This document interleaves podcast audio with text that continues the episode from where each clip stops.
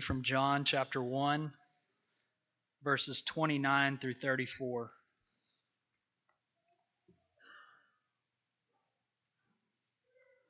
The next day, John saw Jesus coming toward him and said, Behold, the Lamb of God who takes away the sin of the world. This is, he, this is he of whom I said, After me comes a man who is preferred before me, for he was before me. I did not know him that he should be revealed to Israel. Therefore I came baptizing with water. And John bore witness, saying, I saw the Spirit descending from heaven like a dove, and he remained upon him. I did not know him, but he who sent me to baptize with water said to me, Upon whom you see the Spirit descending and remaining on him, this is he who baptizes with the Holy Spirit. And I have seen and testified that this is the Son of God.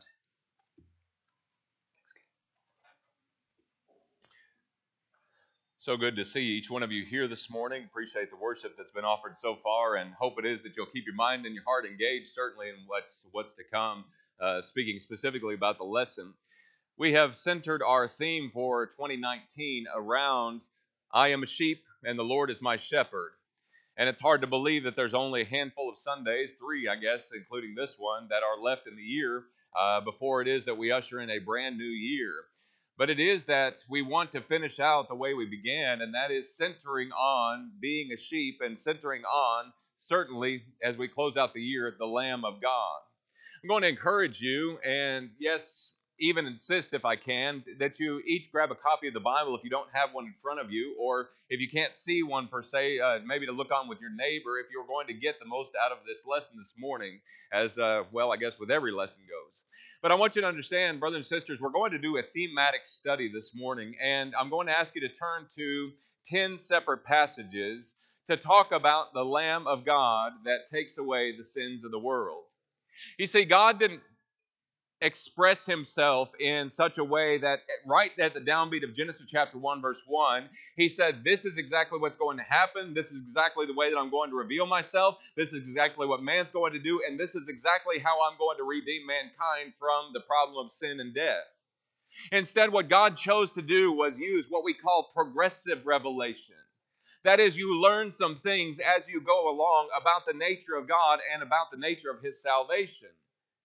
And I'd like to actually begin in Genesis chapter 3 this morning in looking at the problem that God wanted to solve and the problem that God was working to solve all the way back from Genesis chapter 3. You note that in Genesis chapter 3, you have Adam and Eve there in the garden. They're in a right relationship with God, and yet because of the temptation of the serpent, Eve took of the fruit of the tree which God had said, Don't eat of it. For in the day that you eat thereof, you shall surely die. Genesis 2, verses 15 and 16. And instead of obeying that command, Eve took of that fruit, she ate of it, and then she gave to her husband with her, who ate also. At that point, there was a division that was brought in. There was a separation that occurred between man and between God. There was now a, a, a hindrance to that relationship because of mankind's transgression, because of his sin. And so, all the way from Genesis chapter 3, where this occurs, until the very last time, whenever it is that God's solution is offered, we find revealed for us the way that God was going to deal with sin and with death. And I will be a spoiler alert, give you a spoiler alert, that this is how he did it through the sacrifice of the Lamb. Through the sacrifice of the Lamb. So, church, just so I know you've got it this morning, how did God deal with the problem of sin and death? Say it with me through the sacrifice of the Lamb. One more time. How did God deal with the problem of sin and death? Through the sacrifice of the Lamb. I want to draw your attention to 10 separate passages about God and this progressive revelation of how he dealt with the problem of sin and death. The first one is just a page over in Genesis chapter 4. Adam and Eve, through the course of time, had two sons, one by the name of Cain, one by the name of Abel. And as these young men grew, and as they obviously became productive citizens, as it were, of the world at that time, it was that Genesis chapter 3 and 4, or Genesis chapter 4, verses 3 and 4, talk about Abel and Cain bringing their sacrifices. And Abel offers the first of his flocks. What does that indicate? That there's a lamb involved. Cain offers of the first of his crops. The Bible says that at the end of verse 4, God respected Abel and he rejected Cain. Now the question becomes, how did God, on what basis did God reject a, uh, reject Cain and accept Abel? Two passages I want you to write down as far as the margin goes, or at least on your study sheet. As we read in God's progressive revelation, we come across a passage such as Hebrews chapter 11 and verse 4. You remember the Hall of Fame of Faith, Hebrews chapter 11 verse 4. It said, Abel by faith offered a better sacrifice than Cain did.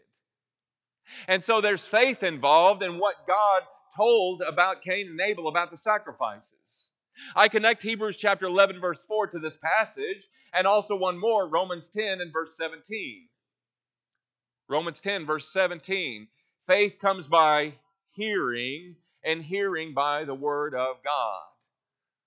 Even though we have no written revelation of what God said to Cain and Abel about the sacrifices, the Bible tells us Cain or Abel offered by faith something that was acceptable to God, a flock, one of the flock, one of the lambs.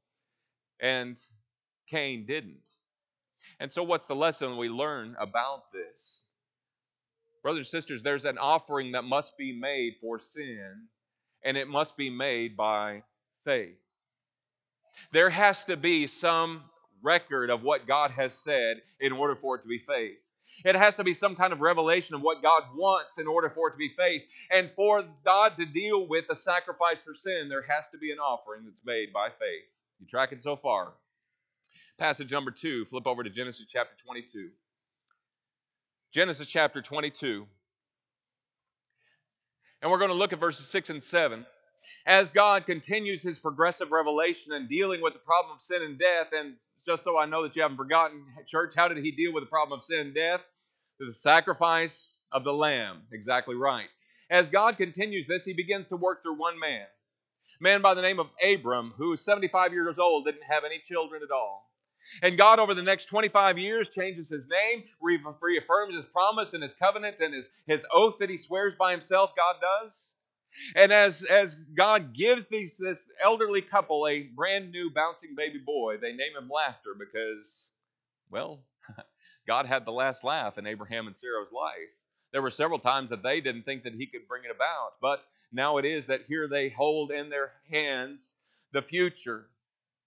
The one who's going through his seed is going to deal with the problem of sin and death.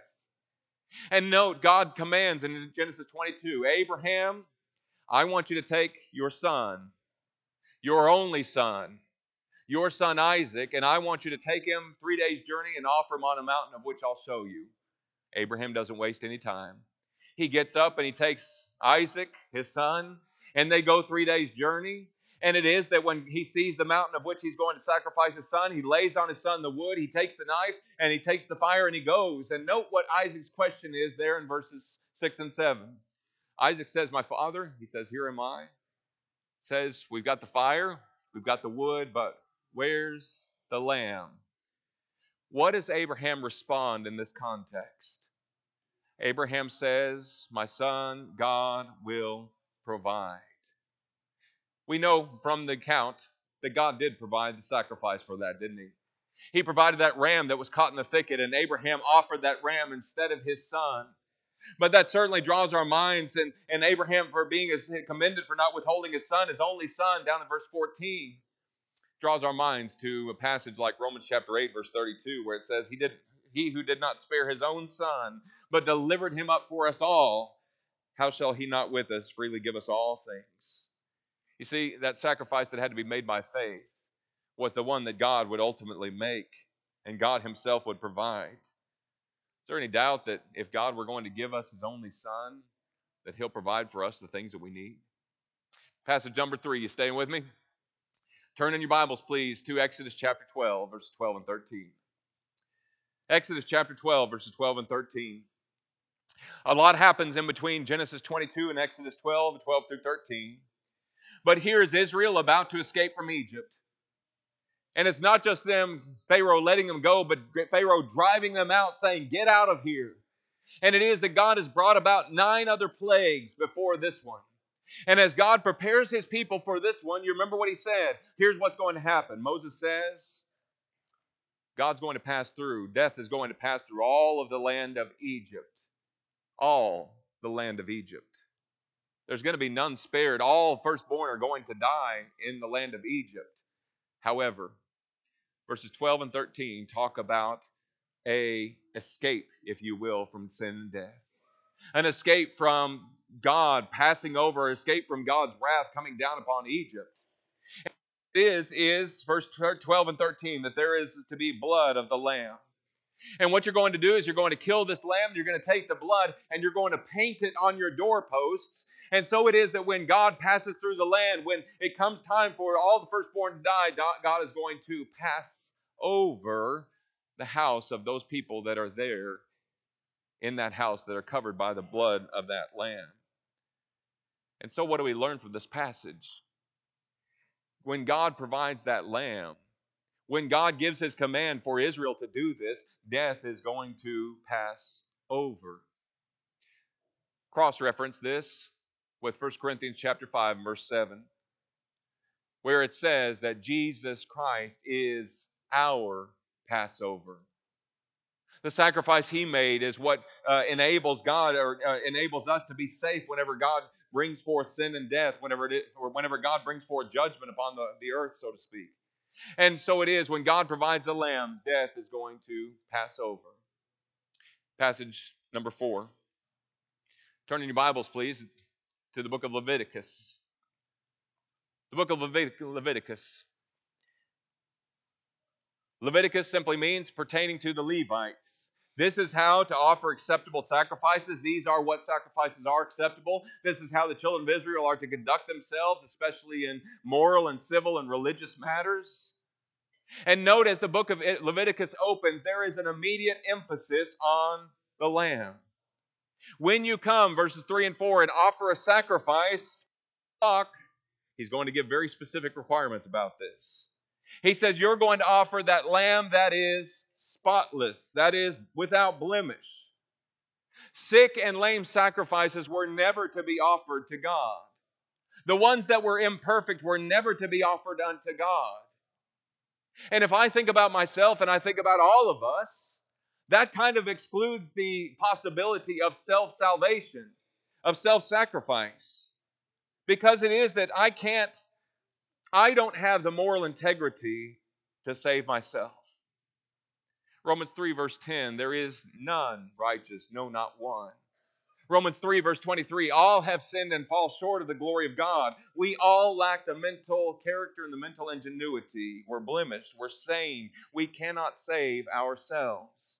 And so, what I learned from this passage is the lamb that's to be offered, the lamb that God, God's going to provide by faith, that lamb that we so desperately need is one that has to be spotless and without blemish cross reference here 1 peter chapter 2 verses 25 to 20, 22 to 25 speaking of jesus it said who committed no sin nor was deceit found in his mouth. Who when he was reviled didn't revile in return. When he suffered he did not threaten but committed himself who judges righteously who himself bore our sins in his own body on the tree that he having died to sins might live for righteousness by whose stripes you were healed for you were like sheep going astray, but now have returned to the shepherd and overseer of your souls. Still, the picture of the Lamb without blemish is the one that makes atonement. Passage number five. We're moving forward in time. Isaiah chapter 53, please. Isaiah chapter 53.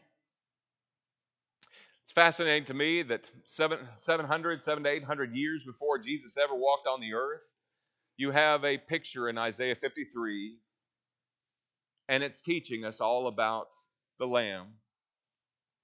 And what I want you to notice from this passage is this simple idea the Lamb is a person. The offering for sin that God's going to make, the Lamb of God that's going to take away the sins of the world, it is a person. He when you look through Isaiah 53, the word he, the personal pronoun he, is used 50 times in 12 verses. A person would be the one who would bear the sin and who would become a scapegoat for us so that we could escape. Look at verse 7. He was oppressed and afflicted, yet he opened not his mouth. He was led as a lamb to the slaughter, and as a sheep before his shearers is silent, so he opened not his mouth. Verse 10 Yet it pleased the Lord to bruise him, he has put him to grief. When you make his soul an offering for sin, he shall see his seed, he shall prolong his days, and the pleasure of the Lord shall prosper in his hand. Verse 12 He was numbered with transgressors. He bore the sin of many, and he made intercession for the transgressors. Here is the person, here is the lamb that provides a solution to sin and to death for each one of us.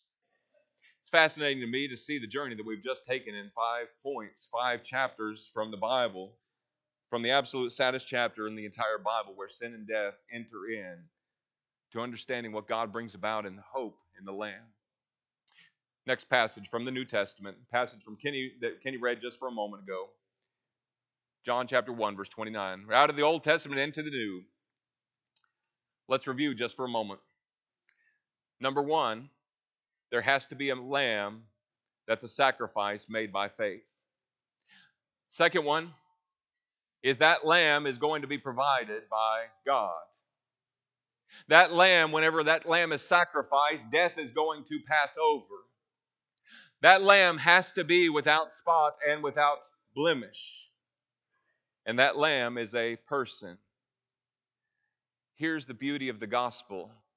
And John chapter 1, verse 29. John sees his disciples following, and the next day when he looks, he says, Behold, the Lamb of God who takes away the sins of the world. John 1, verse 29. What the gospel accounts herald to each one of us and to the people of that day is the lamb, the sacrifice, the one that God is going to provide. So by faith, you can be free so that death can pass over, so God can finally deal with the problem all the way back from Genesis chapter 3. He's here. He's the one you need to listen to. He's the one that you need to pay attention to. Behold, the Lamb of God. Fix your eyes firmly on him. Don't let your gaze falter from him because this is the one who has the power and who will deal with sin and death. Next passage. We're in the book of Acts, the book of history in the church. Chapter 8, verses 29 through 39. The Lamb of God is here. The one humanity has been waiting on is here. When you find in the book of Acts man traveling on the road to Damascus, or excuse me, on the road, of the Ethiopian uh, nobleman, and traveling in his chariot. He's reading scripture. The Holy Spirit sends Philip to run alongside the chariot. And Philip's running alongside, and as he talks to this man, he says, Do you understand what you're reading? The man says, How can I unless somebody guides me? Philip gets up in the chariot, and note verse 32 Who is the nobleman reading about? He's reading from the passage in Isaiah 53 about this lamb who is a person. He's reading and he says, Who is this guy referring to? Is he referring to himself or is he referring to somebody else? I need help understanding about who this lamb is, and the lamb is a person. And note what Philip says. Beginning at this passage, he begins to preach to him Jesus. And as Philip connects the dots, beginning from Isaiah 53, kind of like what we're doing here today, as Philip connects the dots, he starts in Isaiah 53 and begins to preach to this man about Jesus, about all the things that Jesus was to suffer, and about all the ways that God has provided this sacrifice by faith, and how this, uh, how death is going to pass over if this man understands and obeys the gospel through Jesus.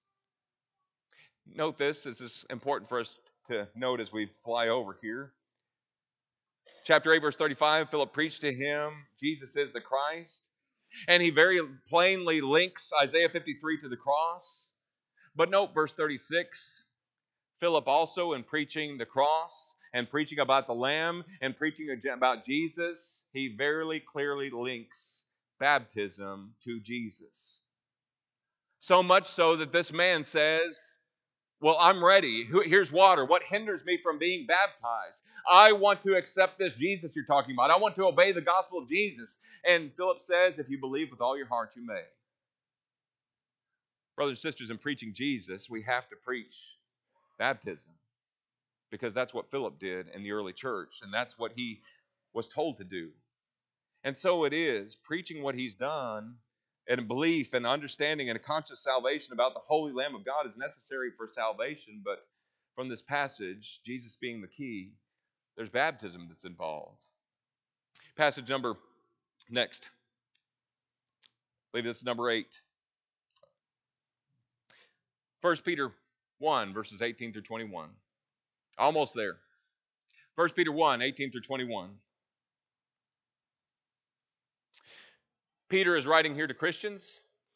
He's writing about their salvation. He's writing about the suffering that they're undergoing, uh, particularly, it seems like, under the Emperor Nero. And as Peter writes here, uh, he says, Knowing that you were not redeemed with corruptible things like silver or gold from your aimless conduct received by tradition from your fathers, but note this, you were redeemed by the precious blood of Christ, as of a lamb without blemish and without spot.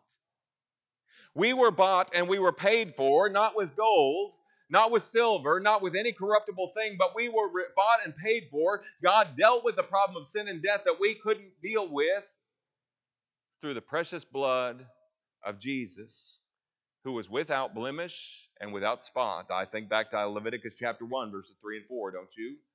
And as he paid for him, the triumph, the victory. Look at verse 21 that God raised Jesus, that he is not just the redeeming and cleansing lamb, but he is also the risen lamb. He raised Jesus so that we could have our faith and our hope in him. To be redeemed means to be bought back. You and I were slaves of sin. You and I were sold under sin because of our choice, because of our transgression. But God's bought us back and He's paid for us by the blood of Jesus. Passage number nine. We're over in the last book of the Bible, Revelation. There is no other book in the New Testament that expands and that really riffs as we're on this theme of the Lamb more than book of Revelation. Book of Revelation, as John sees in the throne room of God, Revelation chapter 4, sitting stage center, this throne, and the one who's sitting on the throne, and all the creatures and things that are around the throne, and all the praises that are due to the one on the throne.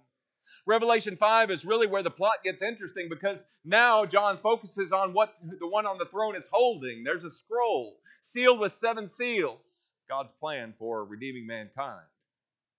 And God is sitting there, and, and, and there's a voice that cries out and says, Who's worthy to open up the scroll? Who's worthy to loose its seals? And they look in heaven, they look on the earth, they look under the earth. There is not a single one worthy that's able to open up that scroll to the, the one who's sitting there on the, on the throne. So much so that John begins to weep. So much so that John begins to cry like a baby, as it were. And then there's somebody that taps John on the shoulder and says, John, don't weep. The lion of the tribe of Judah, he is worthy to open up the scroll and to loose its seals. And John turns around to see this lion. And John turns around to see this image, and you know what he sees? He sees a lamb. He sees his lamb as though it's slain. Verse 7 the lamb is the one who can open it. And so much so that when the lamb takes the scroll out of the one who's sitting there on the throne, verse 9 says, They sang a new song, saying, you are worthy to take the scroll, to open its seals, for you were slain and have redeemed us to God by your blood. That's 1 Peter chapter 1. Out of your blood, out of every tribe and nation and tongue and people. He is the worthy lamb. He is the risen lamb. And if we turn two chapters later to Revelation 7, this is an extra one. the lamb is mentioned again and how the redeemed have made their robes white by being washed in the blood of the Lamb. Revelation 7, verses 9 through 17. Here's the deal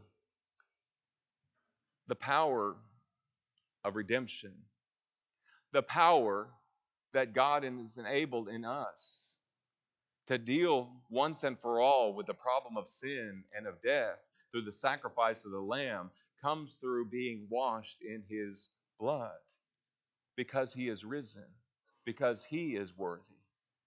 Last passage, Revelation 22. We've gone all the way from where the problem enters, uh, Genesis chapter 3, all the way to the very last chapter of the entire Bible.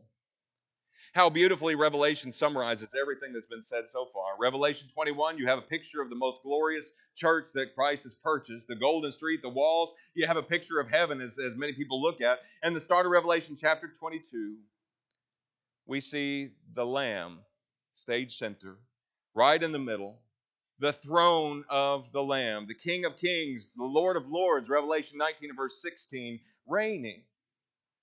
Everything that we've talked about Everything that we've looked at just in these 10 passages, all the way from the very beginning, all the way to this point, can be summarized by what they say in Revelation chapter 7 and verse 10 Salvation belongs to our God, who sits on the throne and unto the Lamb. Brothers and sisters, lest we miss this point, lest we walk out of here without uh, understanding fully what Mr. Andy was saying this morning, is this Jesus Christ is the Lamb. He is God's one solution for you to deal with the sin or for you to have salvation from the sin that you have chosen instead of Him.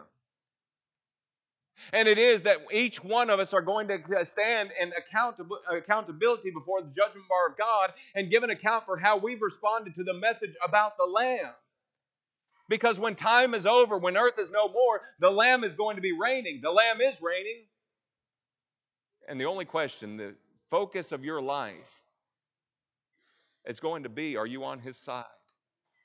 Does he know you? Have you been redeemed by his blood? Are you saved from your sins based upon his sacrifice? That's the paramount question of your life. And if you've never dealt with that, I'm encouraging you deal with that now. Answer that question now. How do you relate to the Lamb? Because there's coming a time when his wrath is going to be brought down. Let me give you one more passage. Flip back if you're there in Revelation to Revelation chapter 7, or Revelation, Revelation chapter 6. This is kind of the baker's dozen, I guess, you, even though there were only 10, well, I guess there were 11 points. I don't know. It, it works out. Revelation chapter 6. Verse 14. The sky receded as a scroll when it's rolled up. Every mountain and island was moved out of its place. The kings of earth the great men, the rich men, the commanders, the mighty men, every slave and every free man hid themselves in the caves and in the rocks and the mountains, and said to the mountains and the rocks, Fall on us and hide us from the face of him who sits on the throne and from the wrath of the the wrath of the Lamb. Now, if this were a literal lamb, there wouldn't be much cause for terror, would there? But as he's talking about the risen, the glorified, the reigning Jesus. That begs me to ask the question Am I prepared for that day when Jesus Christ is revealed from heaven in flaming fire, taking vengeance upon those who don't know God and don't obey the gospel of our Lord Jesus Christ? 2 Thessalonians chapter 1. Or is it whenever the Lord Jesus is revealed from heaven, I can say, Maranatha, come quickly. I'm ready.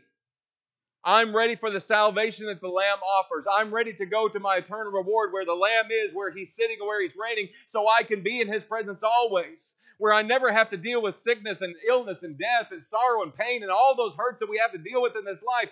Jesus Christ is the solution for that. The gospel is the good news that you and I have the opportunity to obey. Jesus said, he that believes and is baptized shall be saved. He that believeth not shall be condemned. Mark 16, 16. Have you believed the gospel this morning? Have you obeyed the gospel this morning? Paul would say in Romans chapter 6, you obeyed from that heart that form of doctrine with which you were delivered. What form of doctrine? The doctrine all about the Lamb, all about Jesus, all about His sacrifice, His atoning blood that, that removes our sins, that cleanses us, that redeems us, that puts us in a right relationship, that sets us in the heavenlies with Christ, uh, Ephesians 1. You need the gospel. I need the gospel. You need the Lamb of God. And I need the Lamb of God. Let's stand and sing our invitation song.